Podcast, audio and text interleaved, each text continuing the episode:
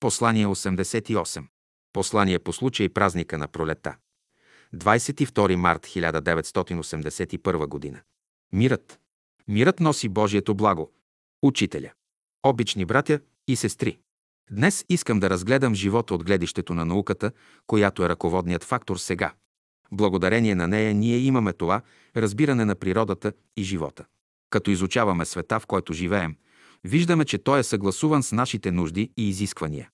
Това показва, че този свят го създават напреднали, разумни и интелигентни същества, които знаят от какво имаме нужда и с удивително умение и находчивост ни задоволяват. От това следва, че те ни обичат. Учителя ги нарича великите братя на човечеството или великия разумен свят. Техните грижи, тяхната любов ни задължават и ние да ги обичаме, да им оказваме любов, почет и уважение. Това е първото условие да ги познаваме, да ги разбираме, да ги виждаме. Това е първото условие да разбираме и света, в който живеем.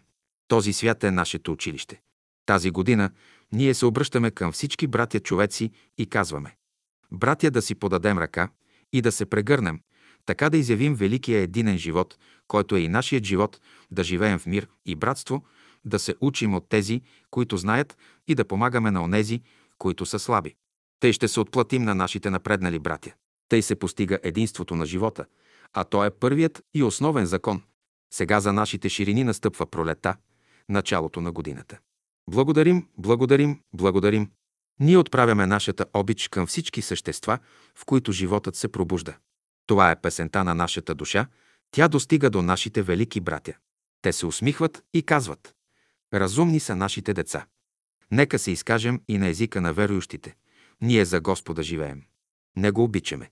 За Него работим. Имайте вяра. Имайте вяра. Благославя и душе моя Господа. Песента Брат Борис. София. Март 1981 година.